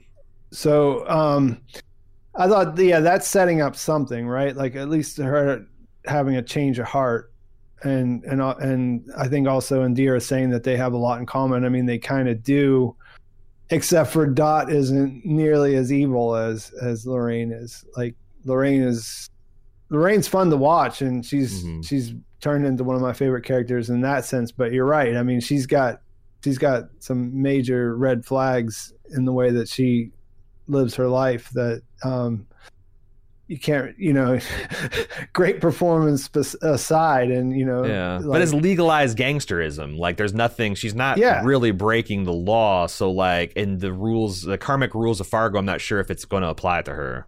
But uh, but it feel mean, weird if she just walks out of this season scot free, not learning a lesson, not paying a cost, not you know t- talking about Lorraine here.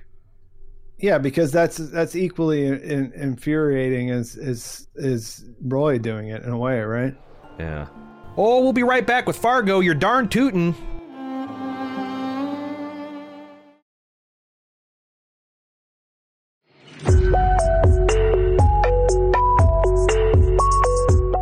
Hey, it's time for another season of Why is Mr. Feeney a Car? The premise is simple a Gen Xer and a millennial watch old 80s action TV to see what still works and what doesn't. In previous seasons, we've done podcasts for Knight Rider, Airwolf, MacGyver, A Team, and more.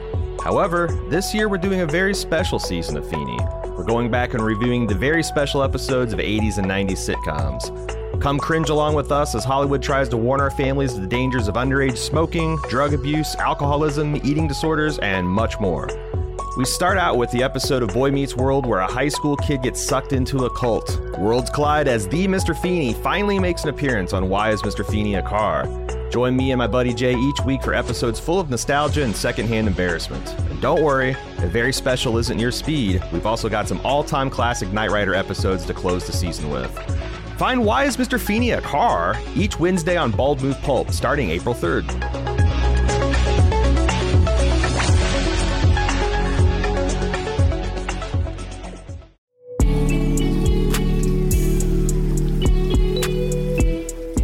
Since the dawn of time, we've been putting clothes on our back that identify us with our people, our group, our tribe. and why Bald Move might be one of the smallest, weirdest tribes out there, transcending all concepts of border, class, culture, and creed, we still have respect for the old ways. At support.baldmove.com, you can get t shirts, hats, mugs, and more. We have something for every one of our podcasts, or just wear the four pips of the Bald Move logo with pride. Bald Move merch beats running around naked, and they make a great gift for the Bald Move fan in your life. Join our tribe! Head over to support.baldmove.com and click on merch to start shopping.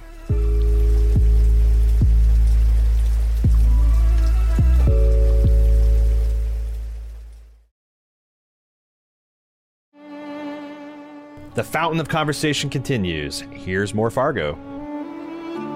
All right. Uh, wait. Uh, next scene, she wakes up the diner. Uh, and to say that I was reeling over the next minute or two is an understatement because, like, that first time I'm watching this, I was the dumbest watcher alive. I did not pick up any of the cues. I was fully enraptured by the puppet scene, and I was like really curious to see, like, well, how the hell is Linda going to help out in a situation?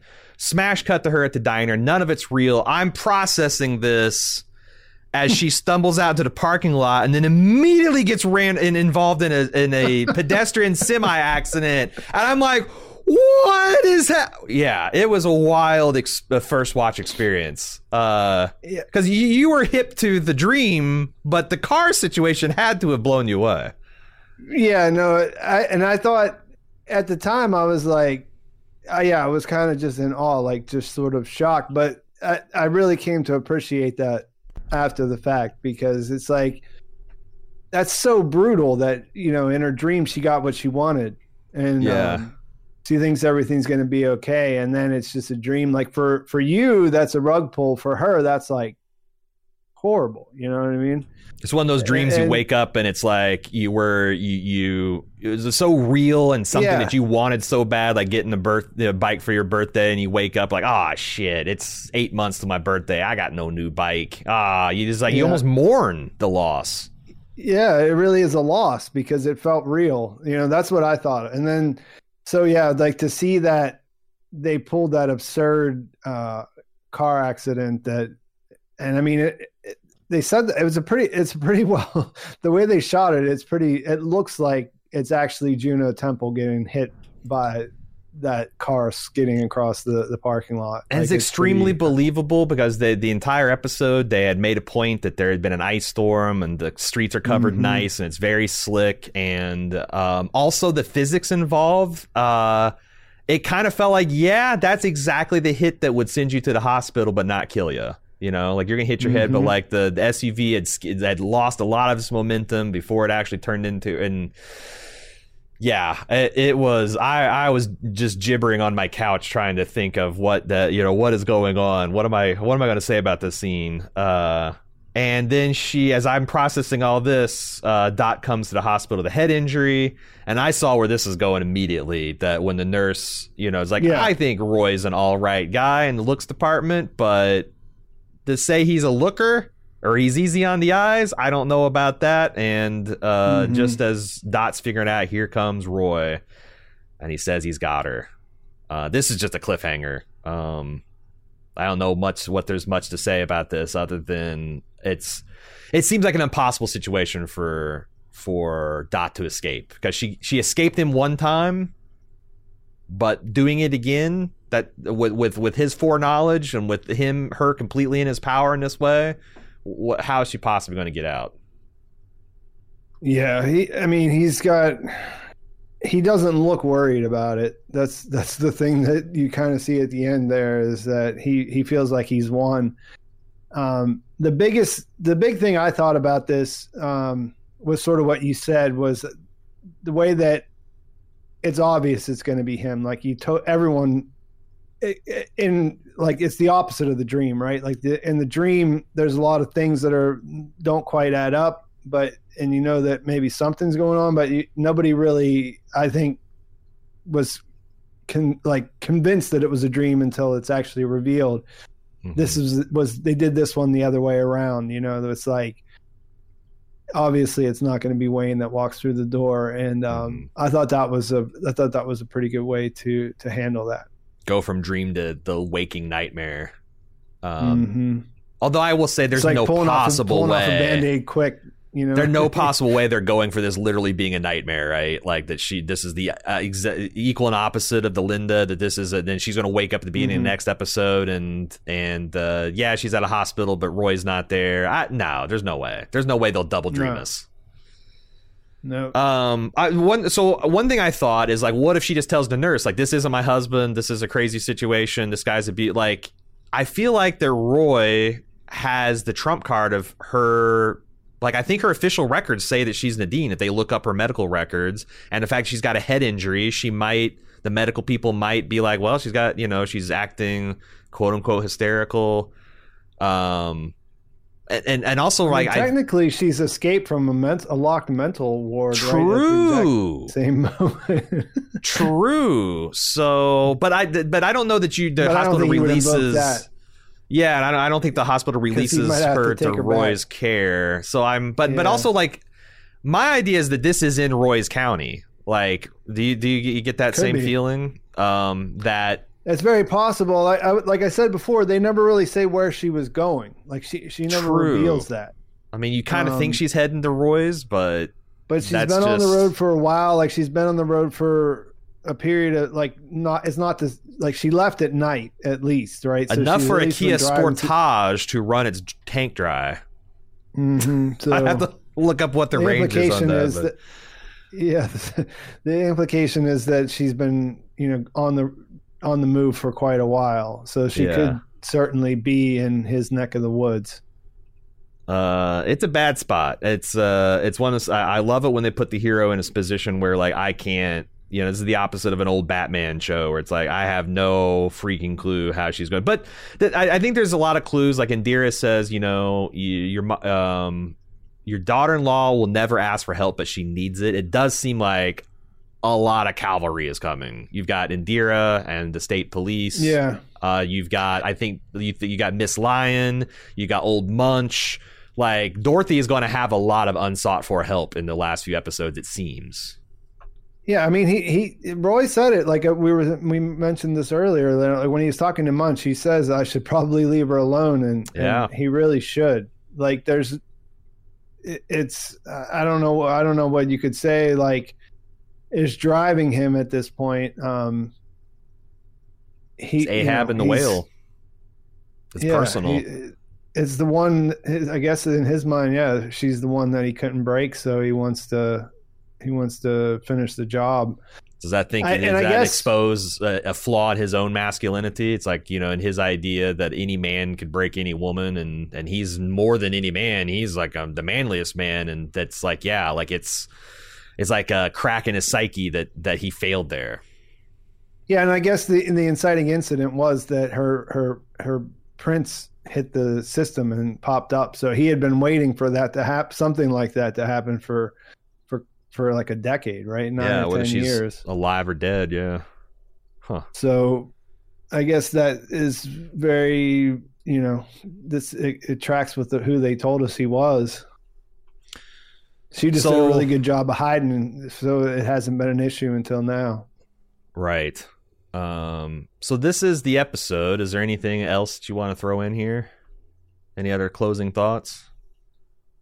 Uh, no, I think we we pretty much hit on everything. Um, I'm trying to think.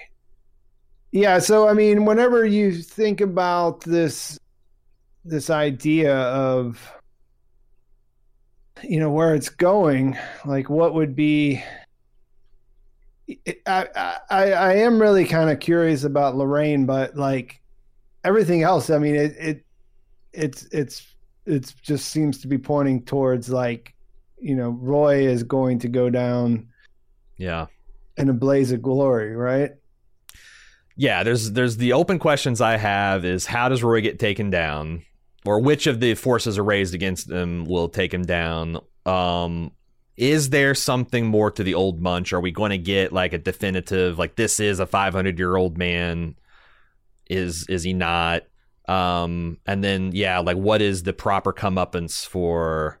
and Also, I guess like is is Gator going to is which side of his is going to win and the, they talked to Hawley talked in interview about he's a Jack Skellington figure where he's kind of like trying to do better than too. he is Uh, so is is there any redemption for him? Um, and then yeah, like what's the appropriate comeuppance for Lorraine Lyon? I mean, Uh, it, That's a lot That to deal with, bit- and not a lot of episodes Yeah. left. yeah, but that that's a tricky one with with Gator, isn't it? Because like obviously he's a victim too, but he's gone Yeah. so far beyond like and making him 27 like if he was 21 i would say that's a different but 27 is kind of eh, it's Yeah, never too like late. it- it's never too late to change your like if you're you know you're you're 35 and and you feel like gator out there and like oh shit pete and aaron say hang it up it's i'm just a, Yeah, am a no, fuck I up. mean, I- no not in real life but uh yeah. We're but- talking but- about like a, a, a very specific narrative Yeah. in a yeah in and a narrative ten fiction episode TV show. a narrative Yeah. fiction within with three episodes to go. What what kind of redemption does a guy like Gator have at 27, uh, Yeah, growing up in like Roy Tillman's backyard? It almost has to be sort of like a symbolic one. You know, like I, I don't. He can redeem like he see- sacrifices himself and redeems himself spiritually. I think so, kind of. You know, I mean, like, it, if it was, it was, it would seem funny if he if he walked away without consequence. You Does know what I old mean? Munch he eat his sins? went- Does old Munch I kill mean, him but eat his sin? I don't know. I mean, he, he walked into the to the guy's neighborhood with a like he killed the one he killed Irma the you know Mama Munch by accident, but I Uh-huh. mean he he went with a a scope rifle and and tried to shoot Munch in the head, like you know what I But, mean. Like I, not. but I don't know the Munch like that's not. I I wonder if it, that's offensive to him because in, in like as much as I don't think Munch would say he's an innocent.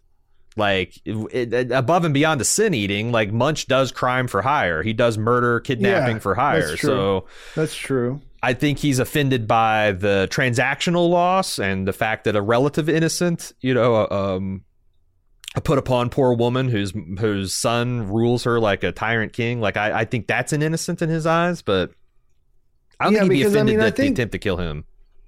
I, as I read the same article that you read, and I, I mean, I think the way that he says it is that he's really a softy.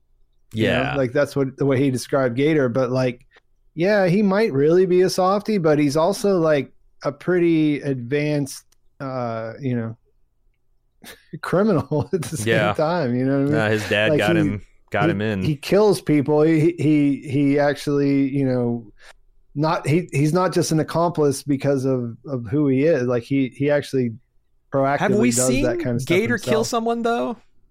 I mean, he tried to kill Munch. He he, He shot- tried, but he failed. And I think like you know with the, with the But if it had been what he what he thought he was looking at, he would have, right? Well, he did kill. He did kill Mama Munch. Like it's hard to say that that's not like murder. You know. Uh, was like more of a manslaughter kind of situation. well, but when you're doing it in the commission of a crime, I was I was about to go. That's like I guess it's manslaughter, but I think legally, if you accidentally kill someone like robbing a bank, you you didn't you murdered that guy. that's guy. true. Yeah, You know. yeah. There's a, there's a term for there's a term for that. That's Yeah, it's like not- it's it's like you're already doing something you knew you shouldn't be doing, so everything else kind of gets under that like knowingly commission of a crime. Like it's it's not beyond the realm of of possibility that an old woman would see you breaking into a ha- the car and try to stop you, and then you scuff. So I, yeah, maybe this is, and I, I wonder if this is. I would be surprised with him being 27, but I do wonder if this is the first person he's killed directly. Not his dad, not his dad's farm hands, not his dad's militiamen that he was there kind of riding shotgun for. But this is the actual, the first one he actually did himself. yeah, because when he was gonna kill Munch in the first episode, it wasn't him. It was the it was the other guys, right? Yeah. Yeah. Like he had trigger trigger guys there that. yeah. Huh. Could be. But again, I, I'd be surprised at 27. He covered up some shit, if nothing else. Oh, for sure. You know what I mean? yeah. It's hard to say he's innocent, especially, again, I guess I'm still processing the fact that he's almost 30. Uh, I do Anything love else? the hair, though. I, I, I that's one thing that I, that it took a while for me to for that to click for me, but like I, I really got an appreciation for this this haircut that they that they make him wear. As It's such a great move to untypecast him, right? Because he's the pretty boy Steve from with great hair, you know, teaching Dustin how to have great hair in Stranger Things, and now you shave it off and make him a a shitbird. It's a it's a gr- it's a great way to file the serial numbers off his career and and use kind of use him as uh, as raw clay. Yeah, he, he's he's doing a pretty good job too. I think eh, pretty consistently across the board that this season has.